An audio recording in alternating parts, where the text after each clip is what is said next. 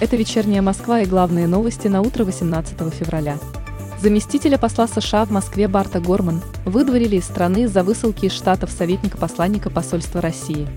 Об этом заявила официальный представитель Министерства иностранных дел России Мария Захарова.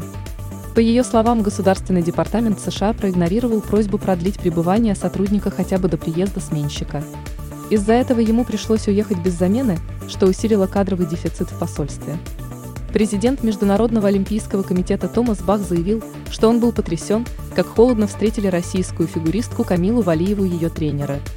Когда она выходила со льда после произвольной программы на Олимпийских играх в Пекине, и считает, что такое поведение окружения спортсменки не дает уверенности в ее будущем.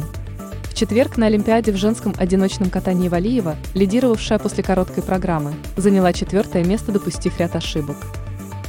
Постоянный представитель США при Организации Объединенных Наций Линда Томас Гринфилд обвинила Россию во вторжениях в Восточную Европу.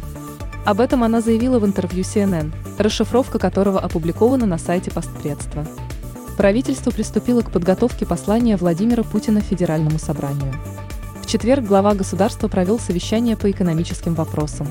Он отметил, что это мероприятие открывает серию совещаний по подготовке послания и поручил министрам просчитать все проекты, Путин подчеркнул, что обращение к парламенту – это не обещание каких-то коврижек и дополнительных льгот, а возможность озвучить направление развития страны и повысить благосостояние россиян. Самой читаемой московской новостью утром 18 февраля по версии новостного агрегатора СМИ-2 стало сообщение о том, что в столице в этом году специалисты заменят свыше 23 миллионов квадратных метров асфальта. Об этом рассказал замэра по вопросам жилищно-коммунального хозяйства и благоустройства Петр Бирюков.